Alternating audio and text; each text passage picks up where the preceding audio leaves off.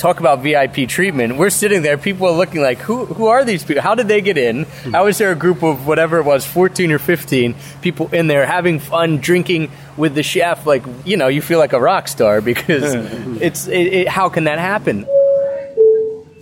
This is the final call for me. The Extra Pack of Peanuts Travel Podcast, episode two hundred twenty. There are over one hundred sushi restaurants in Tel Aviv, meaning it has the third most sushi restaurants per capita of any city in the world. Can you guess the first two? All right, it's pretty easy. New York and Tokyo.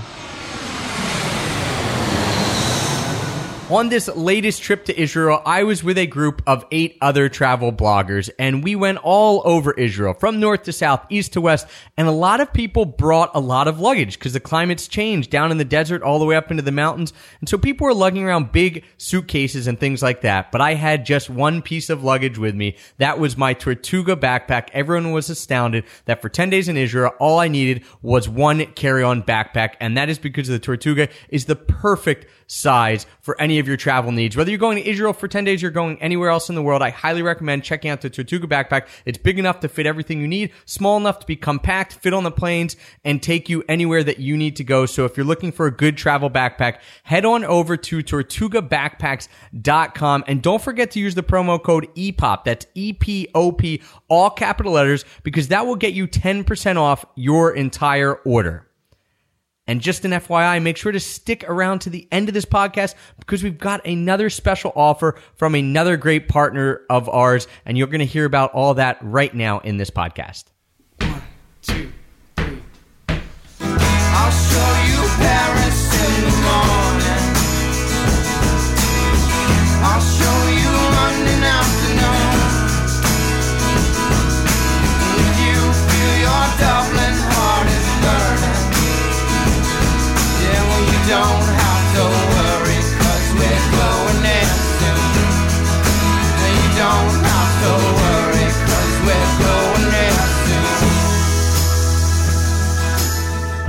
worry, 'cause we're going in soon. Hello, travel nerds, and welcome to the Extra Pack of Peanuts Travel Podcast, the show that teaches you how to travel more while spending less.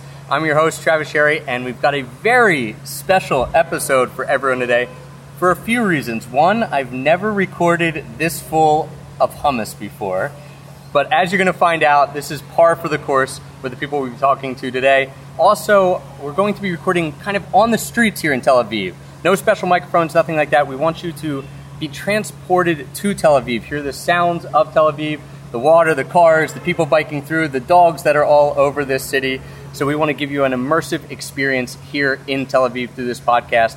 And the third reason, and the most important reason, is the two people that I'm sitting here with today. People who ten days ago I did not know, and now I can uh, safely call very, very good friends who have given me one of my favorite travel experiences of all time. As no hyperbole. Nir and Guy, co-founders of Puzzle Israel. So guys, thanks so much for joining me today. Thank you very Thank much. Thank you very much. much. Having Thank us, you. yes. We also have two dogs with us. Mila would, and Ringo. This would not be a complete podcast in Tel Aviv without the two dogs. Oh. If anyone has been to Tel Aviv, you know what we're talking about. Dogs everywhere. And I just want to start out, you guys are the co-founders of an awesome company that I've had the pleasure to be with over the last nine days here in Tel Aviv and Israel as a whole, called Puzzle Israel. So just start us off. Tell us what Puzzle Israel is. What do you guys do? Puzzle Israel, it's a unique travel traveling company that based in Israel and in Chicago, that inviting people all over the world to travel in Israel as a destination, not as a Holy Land place, not as a place that um, a part of a huge conflict, just as a beautiful destination to travel at. Um, of course, uh, that Israel has the religious part and the holy sites uh, and the You know, all the all the stuff that uh, people are talking about in the media. Those kind of stuff are on our, somewhere backstage, not in the front stage. We're inviting people to travel Israel with locals, as locals, which means to travel as Israelis. Um, you eat as Israelis, as I found out, which means a lot. Exactly, to use your hands, uh, to use your sense, to feel as local as possible while you travel with us. Uh, it's mean, and it means to travel to the places that less traveled, uh, to the places that even Israelis not necessarily know, but to mix that part with the places that every tourist wants to see uh, in a different way, which is the Jerusalem and uh, in the Dead Sea, or all the other people coming to Israel with a list of twenty-five, thirty places that they say, yeah, I must go there. And we say, we have our fifty must-sees, let's mix that and spice it up together, so we'll have the most interesting uh, and creative itineraries we can we can do. What's special about the company is that is the model, is the model that we developed during the years, uh, and it's a part of traveling with friends to feel that you are hosted here and you don't just a tourist, but jumping from side to side. Yeah, I think um, the authenticity of traveling with someone that in a few hours or a day and a half, you feel like you know them, they know you, and the relationship that we build with our clients is talking to them on the phone, emailing, Skyping with them to know who they are, who is coming, who are they coming with, where have they traveled around the world, what do they expect from Israel, is this their first time or their fifth time. We have all sorts of uh, travel travelers, and then to fit them their suit of Israel, where it can be new every time. We can show them things they haven't seen before. We can show them the things that they really think they have to see in a little bit of a different way. You can see a market and just go through the stands, or you can play a scavenger hunt and find your uh, hey, we didn't do that yet, guys. Is this later? Right, right later. Before That's I get on the plane, now. It's yeah. a scavenger hunt. We're on the way to the market to send uh, Travis on his scavenger hunt to find his halva, um, olive oil, and some spices. So there is a, a mix of things that we can add to your experience, and I think a lot of what we do is experiencing your destination, not only sightseeing. It's not a tour guide and a bus driver that will take you and you'll go off, on and off the bus. You will be in a small van, meet the people, be hosted and feel hosted. And I hope this is what you're going back with, uh, Travis, that you felt hosted, like I invited you to my backyard and you were here, and Israel is our backyard, like your country is your backyard. And yeah, in the end of the day, it's the people you met during the trip. I think if you if you go back in the time ten days ago and you will just try to account the, the account of people you met along the way, you will realize that you met a lot of people from very uh, wide um, cultures, and uh, I think that makes that makes the, the the connection to the land, the people that you met and the people that you talked to, the, the story you that you heard. You know, we talk a lot about authentic travel, and people say, who listen to the podcast, like, well, how do I do that, right? You know, you tell stories about having authentic travel, but, you know, how do you do it? And I tell them, well, you have to start putting yourself out there and putting your posi- in, putting yourself in that position to make it happen. And I think one of the reasons that I never really considered going to Israel before is because in my head, and I'm just thinking of this now, but it, it's making sense as you guys are talking, in my head it was, well, you know, it's like boom, boom, boom. It's like a tour. It's like, okay, you're going to see these things. And I didn't think of Israel as a place that I could get off the beaten path, because I'd only ever heard of, yeah, you're going to go to Jerusalem, you're going to see this, you're going to see that. And we like to get off the beaten path, and that's what I loved so much. And and no joke, one of my favorite travel experiences of all time in these last ten days was that I could come, be basically unprepared, show up at the airport, meet you guys, and all of a sudden I'm getting to do all these authentic things, but I'm not even having to put out the quote-unquote effort that you usually do of saying, all right, I'm going to walk around the city, I hope I bump into someone, I hope something happens. I just had to show up, and you did. You gave us this authentic travel experience without us even having to go out and try to find it ourselves. Um, yeah, I think um, having that someone that comes from outside of the traveling or tourism business like we do. We are five years in this business. The company is five years old. I really hope that in twenty years we'll keep the authenticity by having these new people share and join our trips all the time. And I mean, I mean local Israelis that are maybe students or are working at something that is a little bit boring and they need the time off, so they join our trips, and then their life are much more fun. They get to drink wine with people from all around the world, and they get to share their stories. And I think that what makes our really authentic, off the beaten track kind of a mixture. Because, again, we look all the time. There is Masada, Dead Sea, Jerusalem, like Guy said, that are on the on everybody's list, uh, for sure if they come for the first time. But we have our own list, living here for thirty years, that I have to show you this amazing spring in the Golan Heights. I have to show you this small farm in the Galilee. I really have to show you this winery in the desert. Like, how can you go back home without seeing and experiencing the, these things? Well, I hope you'll change your mind a little bit and open it up. And if you are really a traveler that is looking to be a part of a group, because it's hard to travel alone, but to feel very flexible and like local and not on a tour bus. Yeah, that is the huge difference to me. And and you're talking about typical tours, right? And uh, you know, you have a bus driver or a van driver, depending how big it is, and maybe you have a tour guide, or maybe the van driver is your tour guide, mm-hmm. and that's it. Mm-hmm. And and that's, you know, I, we don't do a lot with tours like that because we don't like it, but right. that's everyone's idea of a group tour is right. that kind of thing. And uh, I was so shocked. Well, A, when we got to the airport, Guy, the owner of the company, the founder, right, one of them, is there. And all of a sudden, as you're talking about, we had, I, I'd have to count them up, seven or eight different people traveling with us throughout this whole trip. Yeah. You know, both of you came on the trip. Uh, we had Guy's girlfriend, right? We had Omer, who's the tour guide, his girlfriend. It's like every day there was a new person getting added on. It's a, it's a melting pot. Yeah, it was amazing. For someone like me who wants to travel and become friends and, and host people to come to Philadelphia and then have friends when I come back, it really was, I mean, it was bliss. It was great. I didn't have to do anything. More people would get on the bus. All of a sudden I'd start talking to them, and there's a whole no- another person with a whole nother story. Exactly. Knows a whole nother side of Israel, or has done different things and uh, different point of this view. This model exists a little bit only in the very far east countries like Nepal. Israelis travel all through India and Nepal, and when you go on a trek, you have these porters who or in guides that guide you. Now, it's not one guide and a driver. It's like a team of five of them. And we said Israel is very similar to that. You have all these cultures, you have all these stories. There is the uh, the difference of language.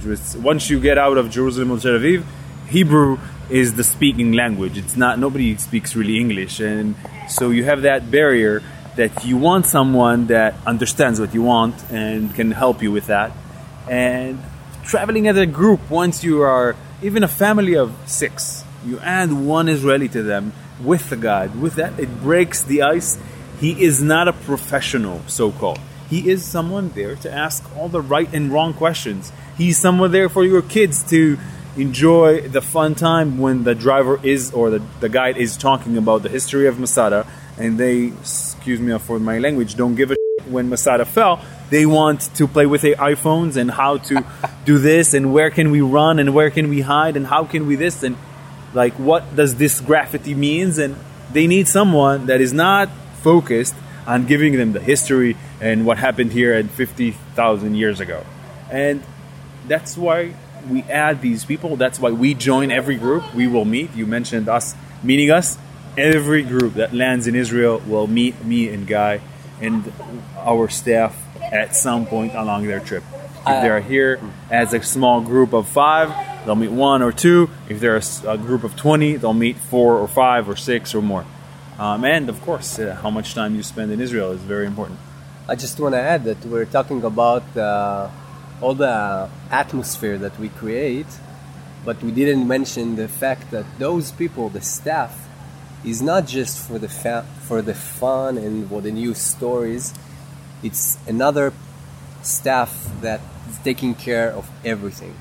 And this is, I think, that's the combination between authentic and high-end service, which we put a lot of effort to make sure that all our customers will have every, any everything they need in any time. They have someone to reach out any time of the day if they need, from advice to medical medical issue or something. They have someone to reach. And the, the, the group can continue because there is another staff member that can stay with the, the with specific client that needs the issue. to figure out. One of the one of the best parts was that it was so hands-on, that it wasn't, hey, I'm booking a tour, and okay, then I'm going to go and maybe I'll have contact with one person, one marketing person from that tour company, and then I'm on the tour, and then you know I do my tour and it's over. It was constantly being around Puzzle Israel staff, and it seems weird to call to even say staff because it doesn't, like, friends. It's not staff. It's yeah, it's, it's the Puzzle Israel family. Like you, you know, there's always people around, always helping out. I mean, going above and beyond. Yeah, I wanted to go to a basketball game. It wasn't like, oh, well, Travis wants to go to a basketball game. Like that's not on our itinerary. It was immediately get the let's let's get you a ticket. Going on the phone. Oh, my brother-in-law has tickets, this and that, and then and then I'm at a basketball game. So on the ground here, it's amazing. But you also do a really incredible job of being hands-on before the trip, and I think that then kind of just facilitates the fact that it's going to be a good trip, because before the trip, you I was shocked at the amount of like legwork and the amount of time you put in before the trip. T- tell people a little bit about how the process goes when they say, all right, Puzzle Israel, like I know I want to go to Israel, but I have no idea what I want on a trip, or I want I have thirty things that I want on a trip. What happens with the Puzzle Israel experience that, that's different from a typical trip? So I think um, there are two kinds of travelers. There is like a little bit similar to you, Travis, that will, you'll maybe come with your girlfriend, wife, and you just want to do things on your own, rent a car, and help, and we will facilitate your trip as two individuals. There are the families who are, it's a grandmother or a mom that is now planning their bar mitzvah to Israel, or their family vacation, because Israel can be a vacation destination. So they will reach out, and then we will ask as many questions as you'll let us ask, from what kind of hotels you want, what kind of car you want, who is the driving person, do you want to drive, do you want uh, someone to drive you, do you want V I P service at the airport, do you want to eat all day, do you want wineries? You, you'll what eat all you day like? No matter what. Yes, that's for sure. But what do you like to do? You like more history, less history, more arts, less arts. And all these will come together for us as a client profile. We build a profile, we'll go and send you a few itineraries as an idea, because we have clients that are a little bit similar to you. And you can see what it feels like to, to, to see Israel on paper, with pictures and links to all your hotels. And you can do your research with a lot of help now, because you have all these this information from us as experts a little bit, or guidelines of how we think your trip should be. Because if it's summertime, you don't want to go south. If it's summertime, you don't want to climb Masada at twelve p.m. You want to do it sunrise, maybe, not, maybe not, not even. Um, if it's winter, you want to do more south, more desert kind of things. If you really like water, we will take you snorkeling and you know water skiing. There is endless amount of options. No trip looks exactly alike than the other. And we are a team here of ten Israelis. Every day we have new new things to show you. We investigate, we go, we travel, we see, we ask, we Google, we find. And we just have a bigger bank of ideas than most traveling companies. And I think that's what makes a big of a difference. And the best way I can relate is, like, imagine going into a Hilton, right? And that's your typical tour. And then this is like walking into a local guest house or a boutique hotel where the owner or the owner's daughter or, you know, son or something like that is at the front desk.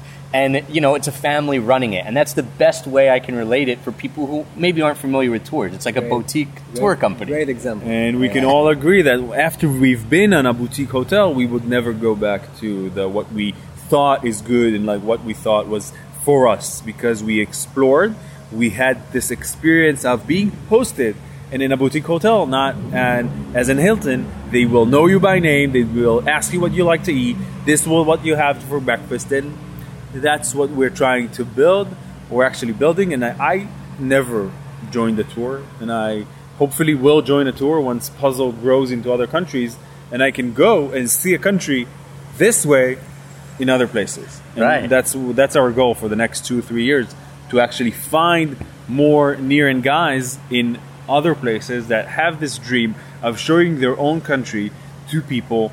Their country is a great destination and has all the unique sights that you must see, but it has also the beneath the surface kind of a country that you want to see and you want to go to, and you have to have the local people showing you that part. Yeah, the world needs a few more Nir and guys, right? That's, you talk, thank you very you much. talk a lot about the activities. You know, to me, the activities aren't as important as, as like we said, the people. And, and most people who travel a lot will come home and say, it's the people I met. But of course, like all the activities you do are how you bond with the people and meet the people. And you, you do. You have a huge bank of activities for people to do. So I just want you to touch a little bit on what those activities are, because again, for me, as most listeners know, I'm pretty naive when I travel to a place. I don't do a lot of research. I show up, I figure it out, and that's great. We got to do some amazing off-the-beaten-path activities that, that I would never have been able to find out on my own, um, and I don't think many independent travelers to Israel would have been able to find unless they're here for months or they have a friend or something like that. Talk about some of the cool, unique activities that people can build into their itineraries, because I know you have a bunch. But hit on some of like your favorites or favorites that people go on back and said, yeah, this is a these are the three that stick out in my head. Nir and I grew up in the Galilee, in the lower part of the Galilee, which is considered the area called Misgav. About thirty-five villages, twenty-five minutes north to Nazareth, about half an hour south to Sfat, the second religious city in Israel. About half an hour, forty-five minutes from Haifa, and about an hour and something from Tel Aviv. If you've it's, never been to Israel, everything's very close, as I learned when I got here. Yeah. Anyway, it's not a, it's not an area that tourists go through. It's not a place. Jesus wasn't there. There is no religious Jewish sites. First, I came to Tel Aviv. It was seven years ago uh, to try and uh, you know the, the, try the city life. I uh, realized that there is a lot of tourists in Israel. Um, and after Nir and I joined together, and we've been researching a lot where the tourist goes and what they are looking for, and um, what sh- what can be different and cool to see, first thing that came up was to take them to our backyard, which is Misgav. Uh, and from that, I I think we de- we developed the, uh, the ideology. ideology. to find the places uh, that we consider periphery, but it's just the places that less travel. It's the places that the locals uh, and live live day by day, and uh, they do their own their own stuff. During the years, we found and we still find places that sometimes we need to, to, to you know to declare to the to the to the person there, hey. We we want to bring some friends here. We want to bring tourists and groups to this beautiful spot. Would you like to invite them? To, would you like to, to host them? Uh, sometimes the answer is no. I don't want. I don't want to go there. I don't need tourists here. Thank you. And sometimes we get the answer. Yeah, well, let's try. And so, so sometimes we develop from scratch um, at activity. At we create the wheel. We in, find the artists. That is maybe selling online. It's maybe sold a few pieces through his uh, connections in Israel, and we will bring our travelers to see how you build a mezuzah out of stone on the Golan Heights, how you can create leather arts in a horse ranch uh, in the south part of uh, of the Golan, and maybe how you can bike around the desert and navigate between uh, viewpoints, because without a bike you can't reach them. And uh, with a bike, you won't really know where you're going unless I give you a map. So we'll, we'll give you a map, we'll show you the way, and we'll send you. Go on your own and find your way using these clues, and you'll get to these amazing spots. The Bedouin experience became something so touristic. And there, there are tourist, like Bedouin villages, there are businesses. It's like the whole business is come, see a Bedouin, meet him, make coffee together, and go. It's like a it's like a Disney World like type Disney experience. World it's like a not fake, but uh, a little it's bit fake. very commercial. It's yeah, it's very commercial. So we said no more. We said we will go and find a real Bedouin or a few of them, so we can share our groups on a real Bedouin family that just wants to make a little bit more income because they live in a tent in the middle of nowhere, and we'll pay them for dinner, and then we'll host you for like a restaurant, but. You will ask them questions, we will translate, you will eat the food that they eat as a Bedouin family, we'll probably eat it on the floor, we'll probably make uh, the, the bread in the fire, and at the end we'll have Bedouin coffee but because you drink coffee at the end of the dinner, not because they need to make it for you because you're a, a tourist. And I think that is a very good example. Visiting a kibbutz in Israel. There was a tradition of going on a tractor through the fields. That was the, the kibbutz uh, experience. Not too many kibbutzim have survived in the past twenty years in Israel. Um, so we'll take you to a kibbutz that is not a kibbutz anymore. But they developed and they built this amazing community of people with special needs and people that don't have any special needs. And together they live together as a kibbutz. They are supporting each other. They are a community. They are an organic community, which is one of the rare organic communities in Israel. You'll meet them, you'll talk to them, you'll ask questions, you'll maybe help because you'll buy something at the store of the people with special needs that make ceramics. And at the end of the day, we'll pick up our organic vegetables and cook lunch together in the fields of the kibbutz. So I'm sure you remember this, uh, yeah, one it, of your best lunches in Israel. For sure. And I'm going to be talking, guys, on another podcast about my all my experience and everything that I did and everything I loved on another one, because I know we wouldn't get it to it on this one. Uh, I want these guys to give to you, so you could, you'll listen to that on a on a different podcast. But one of the things that really, you know, shocked me again, not not just the staff, and again, it's a weird word, the family. Let's say the family, not just the family of Puzzle Israel and how um, nice and, and inclusive and, and great everyone was, but also then, as you mentioned, the people that you would meet at the activities, like Elon uh, up in um, yeah, let's, let, let's, the Golan Heights. Let's take Kamla, the, the Arabic chef that we met in Dir el Assad, which is far away. It's not a place that Israelis go to. But Kamla and Majid are a friend of us because we've been doing business together in the past four years. She is an Arabic chef and she has her own kitchen that two years ago switched to a kosher kitchen in the middle of the Ara- in the middle of Arab village. Arab village. Yeah, not that, something that's very common. That, in not, case anyone's wondering, not common. And and one of the reasons that I was so interested on going this trip from the very beginning was when I heard, oh, there's two chefs who started a travel company, and they like to feed you a lot, some yeah. really good meals as you travel. And I thought, well, this is basically so, my perfect life right here. Yeah, the story of uh, the story of the beginning of Puzzle. So we thought a lot, what is our skills? What we're good at?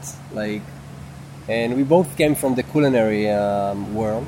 Uh, we ran a co- uh, catering company for a few years before that, and we said, okay, let's bring the food to the world. So we flew to the States, and uh, if you want to uh, maybe share the story about that, it was a, it was pretty unique. We moved from university to college uh, for the first time, cooked and taught how to make shakshuka students. Free evening, free night, just to engage and uh, to hang out with two Israeli chefs. And in the end of every event, we told them about the opportunity of traveling with us here in Israel. From there, it became to be a... We created a, an amazing wheel of food that travels the world, bringing Israel to the to the people. A taste of Israel. You come, we come, you open your home or your university or your synagogue, and we come um, from Israel. We buy some local organic food wherever you are. And we, you invite your friends, and then we cook dinner together. And then that food that you eat, and it, it sinks in. You get to know us. We laugh a little. We drink some wine. If you know someone going to Israel, you'll pass the word. If you're coming anywhere in the next two years, you'll come with us. Now, once you come, of course, the, the culinary will surround you. You Israel is I've never blooming. eaten so much yeah, in sure. the last ten days. I've gained like five kilos from traveling with you guys because, you know, traveling anywhere is three meals a day. If the food is good, it's a culinary experience. If the food is bad, it's something you won't remember. So when you travel Italy, you'll come back home and say, oh, the pizza was amazing, the pasta was great.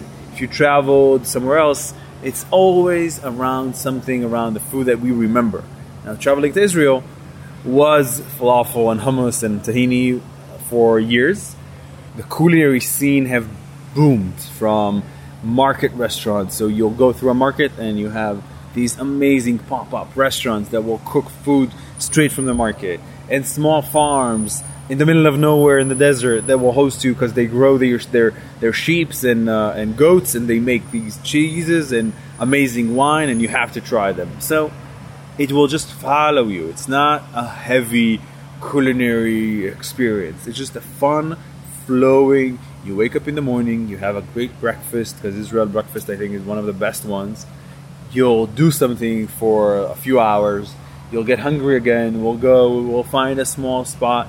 We'll have some lunch, and maybe evening we'll cook together our, our, our dinner together, because we have a portable kitchen and we can actually do it. Yeah, that's one of the unique things about Puzzle Israel, is that on a lot of these trips that we were going on, you know, we'd go out to these more remote areas, mm-hmm. and you guys would bring the, yeah. you know, you had some staff and you had the, a food, yeah, a cooking truck, and we would cook. Well, sometimes you would help cook. Mm-hmm. If we didn't want the food to taste that good, I'd help cook. if, if we wanted to taste really good, these guys and the staff would cook, and um, and we'd be eating meals in the middle of an abandoned around Syrian town yeah. on the... Uh, that's a secret spot. On, on the border, yeah. Well, that's a secret spot, guys. You'll have to ask for the V I P treatment. Or down in the desert, or anything like, like out under the stars, we'd have dinner in the desert. And food is one of the reasons that a lot of people do travel. But you don't usually get those type of experiences, because who's going to go out and cook in the middle of a desert, you know, or when you're on vacation? But if you have this traveling kitchen with you, mm-hmm. you're able to do a lot of really neat things. Yeah, and, infor- and in some way, unfortunately, if you travel to Mitzpe Ramon, which is the middle of the desert, you can find maybe a bar that is opened after seven. And your food will be hotel cooking and hotel food, which between us, it's not the best in the world. And to have some a chef come and cook for you just for your small group of ten or fifteen people is something a little bit more unique and a little bit more uh, quality controlled. So we know what you were serving. We are aiming high. We're aiming five stars. We're aiming to give you the best of the best of Israel.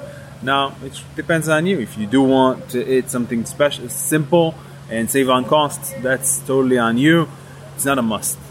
We just, if you want, with us, you can experience the whole thing. And it's not more expensive. It's not difficult. It's not complicated. It's just a little bit of letting go of what you thought a tour has to look like. And yes, there will be things that you haven't heard of in the world. And you probably won't Google them and find them, because they just don't exist online. But you have to trust the people that you are going to this country with. They are local. They are doing their job. This is their dream of sharing their the real country with you. Speaking about the food, we were able to get into some restaurants that, you know, we wouldn't have been able to get into on our own. A restaurant that, that you used to work at, mm-hmm. that we ate at in... Um, in the Machnei Yehuda market. Yeah. yeah. Machnei Yehuda market, you will probably need to book your seat at least a month in advance. You probably won't succeed because it's only in Hebrew. It's very hard to do. Uh, like most restaurants, they they're not equipped and not not they're not used to talking to people from a different country. Maybe the concierge can try and help you, but it's probably too late if you're already here.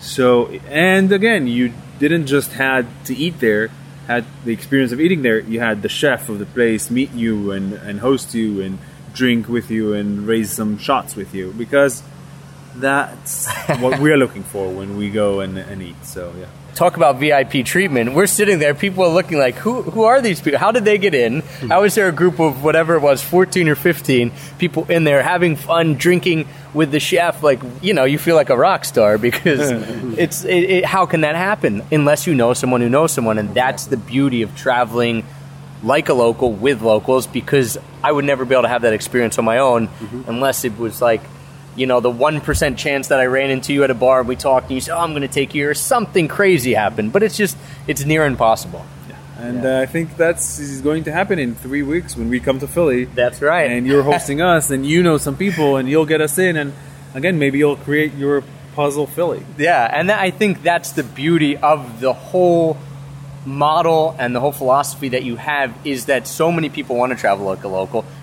Everyone listening has always said to us, like, I want to be authentic. I want to travel local, like a local. That's why they listen to this podcast. And you've created a way to do it that just didn't really exist. It certainly didn't exist in Israel. And as you said, there are a few other countries where maybe there's someone out there doing it, and then you're going to try to connect it and make it into this, what what we would call, I guess, a movement, right? Or just yeah. flipping the travel tourism industry kind of on its head a little bit. Yeah, it's a mixture between slow travel, slow eat, slow food, and all that.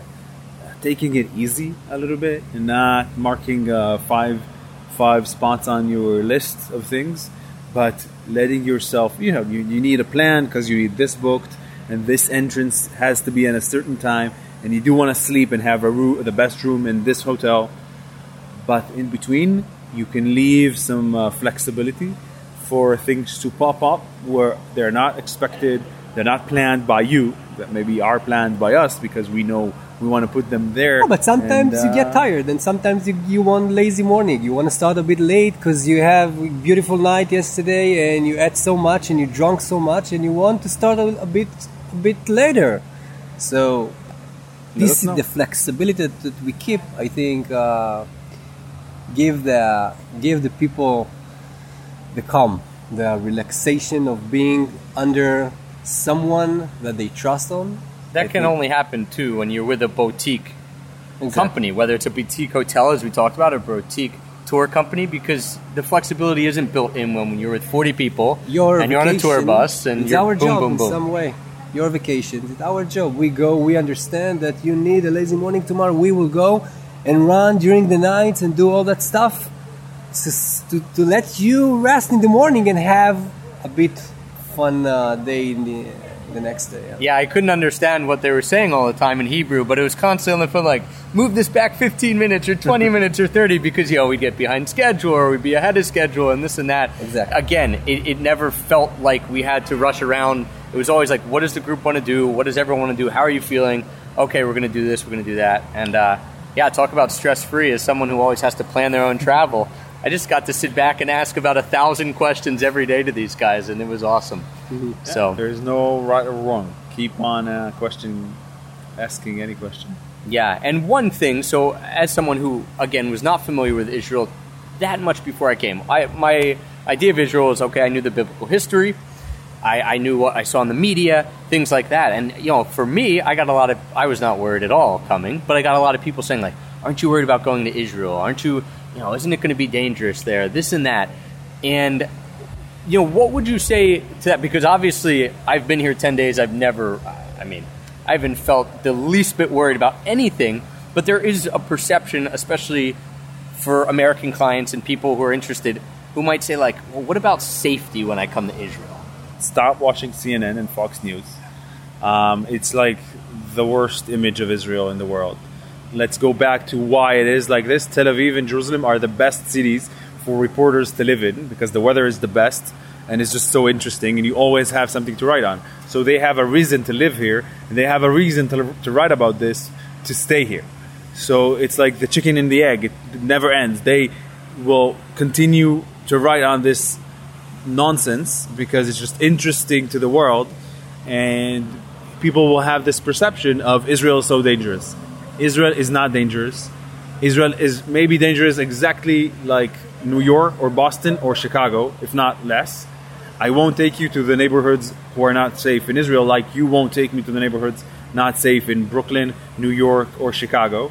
I've been to Chicago for a week and I heard more stabbing, shooting, and gunpoints than I ever heard in Israel in my whole life. So it's all about perspective. Now, yes, Israel has its own issues, but in some way, because we are much more alert, so you'll ha- you'll see a little bit more policemen, you'll see more uh, um, army soldiers standing around where there is a little bit more tension, because we have this issue of two groups of people wanting to live on the same land, disagreeing over faith and history, and it's a never-ending argument, who was here first and who was here last, and who is to blame, and and it, it all comes into politicians and higher discussions that the normal people who live in Tel Aviv and want to drink their coffee and want to go to the beach and want to go to the market of Jerusalem just want to live their lives.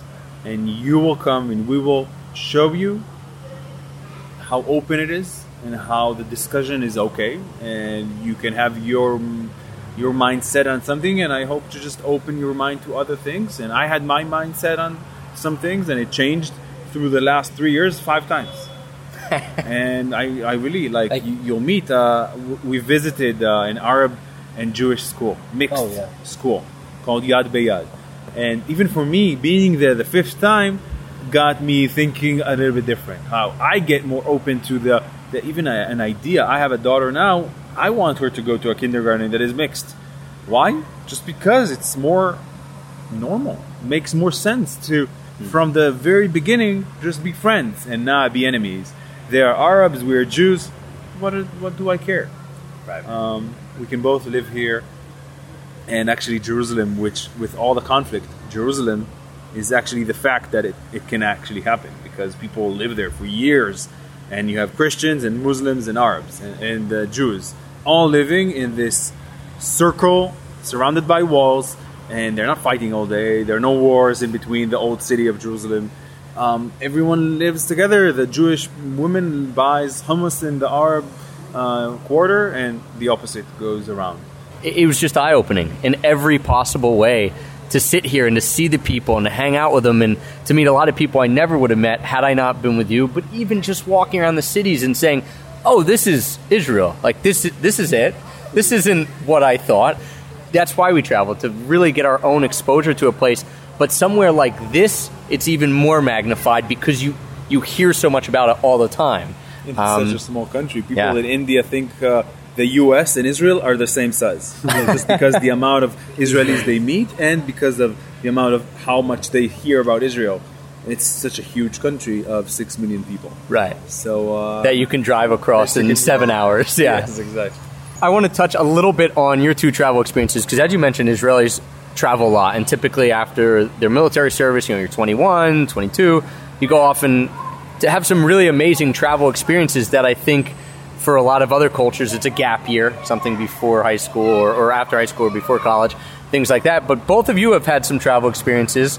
Yeah. And I have to ask the question, because we always ask the question of everyone, what are some of your biggest travel mishaps? What's something that happened to you looking back on? It's funny. Maybe it was funny at the time. Maybe it was not so funny at the time. Well, what's an experience that you've had in your travels? I traveled in my uh, big trip after the army to the Far East in New Zealand. And I finished the journey in Mongolia. It's not an easy destination to travel at. I bought three horses and some uh, sack with rice and uh, dry meat and a map. And I went with a very good friend of mine to uh, cross uh, the open land in Mongolia. So you, you take the map, okay? At, in advance, and you need to analyze, and you build a trail, you build a strip. But we couldn't find we couldn't find an English map. We couldn't find a map that the villages ar- along the way are in English.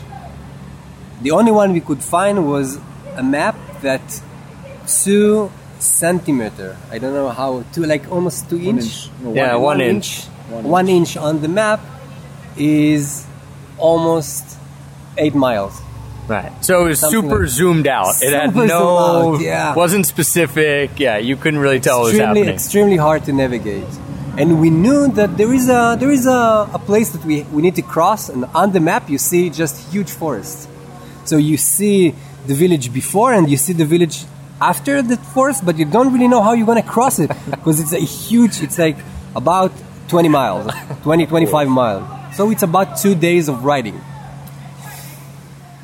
After a day and a half of riding in the forest, which is extremely hard to navigate in the forest, we met a real soldier with a gun on a horse.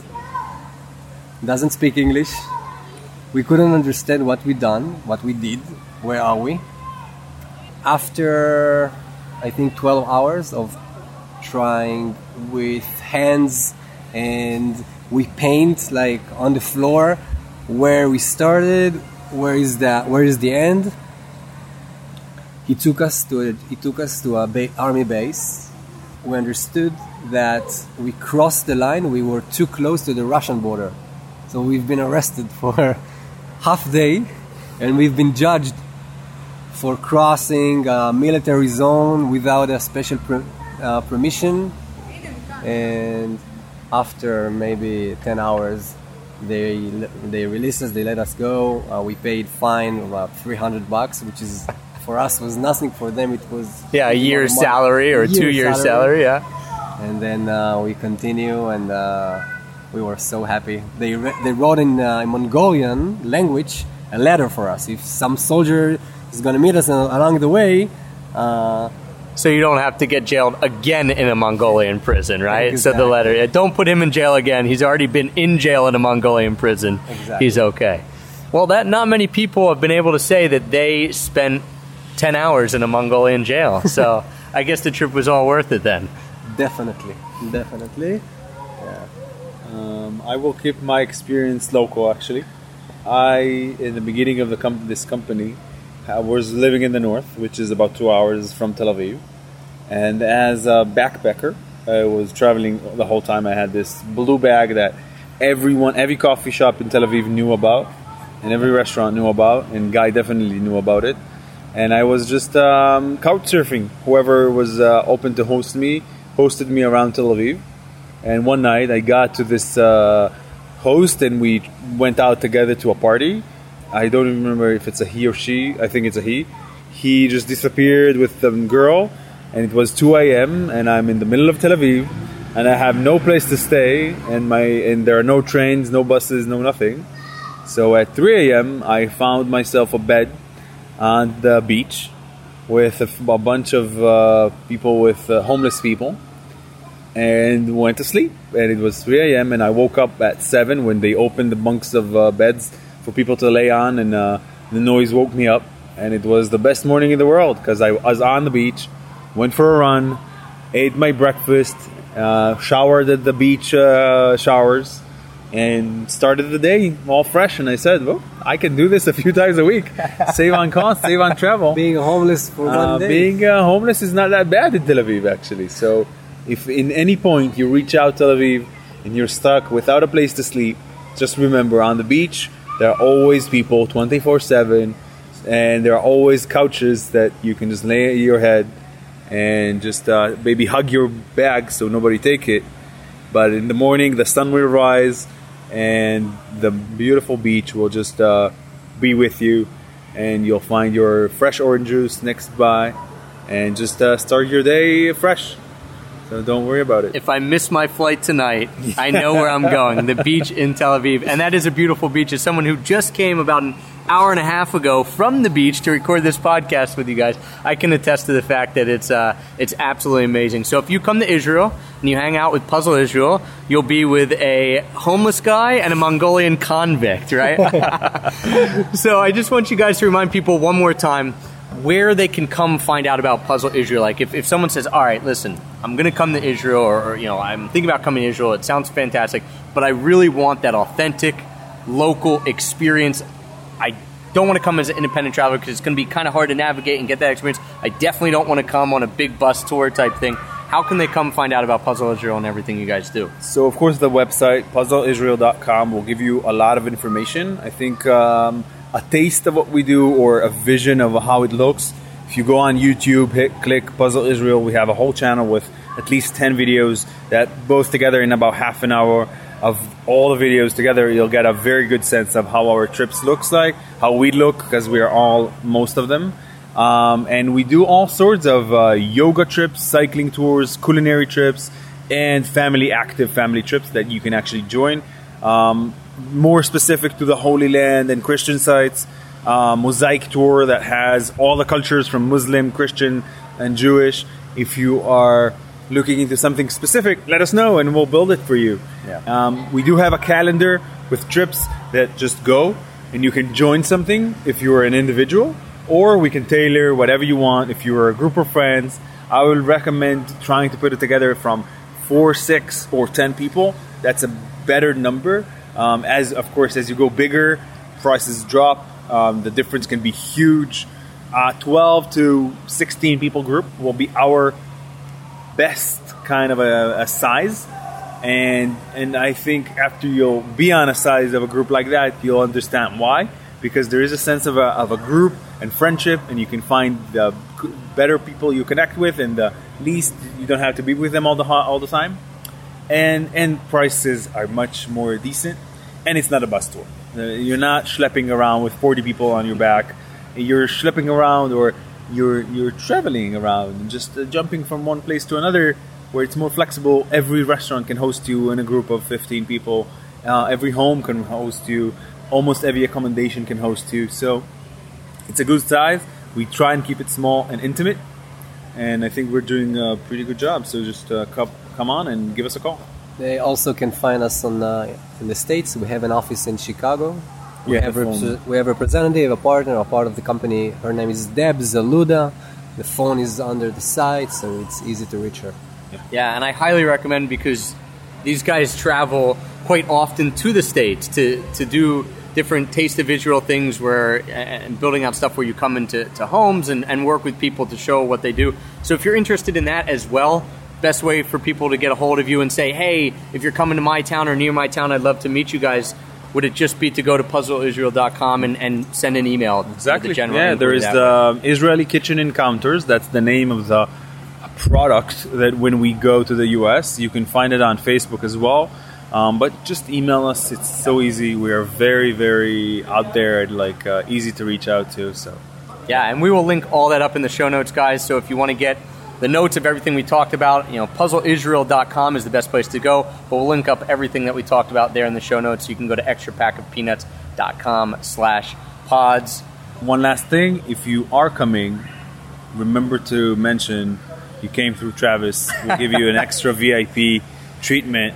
Um, so, yeah, don't forget to mention that. The, the one time that it helps to know me, right, is exactly. If you come through Puzzle Israel. Yeah, so if you guys look at puzzle israel dot com, you find something you like. What is so awesome about the experience, as we've touched on, and I, and I hope this has become very apparent, is that it is tailor-made to what you want to do. If you want to do more yoga, you can do more yoga. If you want to do road cycling, you can do road cycling. If you want to eat more, which is pretty impossible, but if you want to, you know, eat at really nice, fancy places, they can do that, or you can eat out in the desert. It, the, the amount of service that is given and the amount of time that both Nir, Guy, and the whole Puzzle Israel family puts in to these trips is incredible, so that before you come, they know exactly what you like, and they're going to build the best experience for you. So puzzle israel dot com, I cannot highly recommend it enough.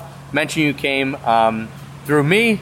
Yeah, these guys will treat you. Maybe they'll take you to uh, that special little bar that we went to um, that Nir used to work at, so uh, the, the restaurant there. So thank you guys for tuning in today. Don't forget, you can get all the show notes at extra pack of peanuts dot com slash pods. Also, don't forget the sponsor of today's show. If you guys are looking for a good travel backpack, you can go to tortuga backpacks dot com. Use the promo code E P O P, E P O P, all capital letters. That will get you ten percent off your entire order there if you want to get a good travel backpack.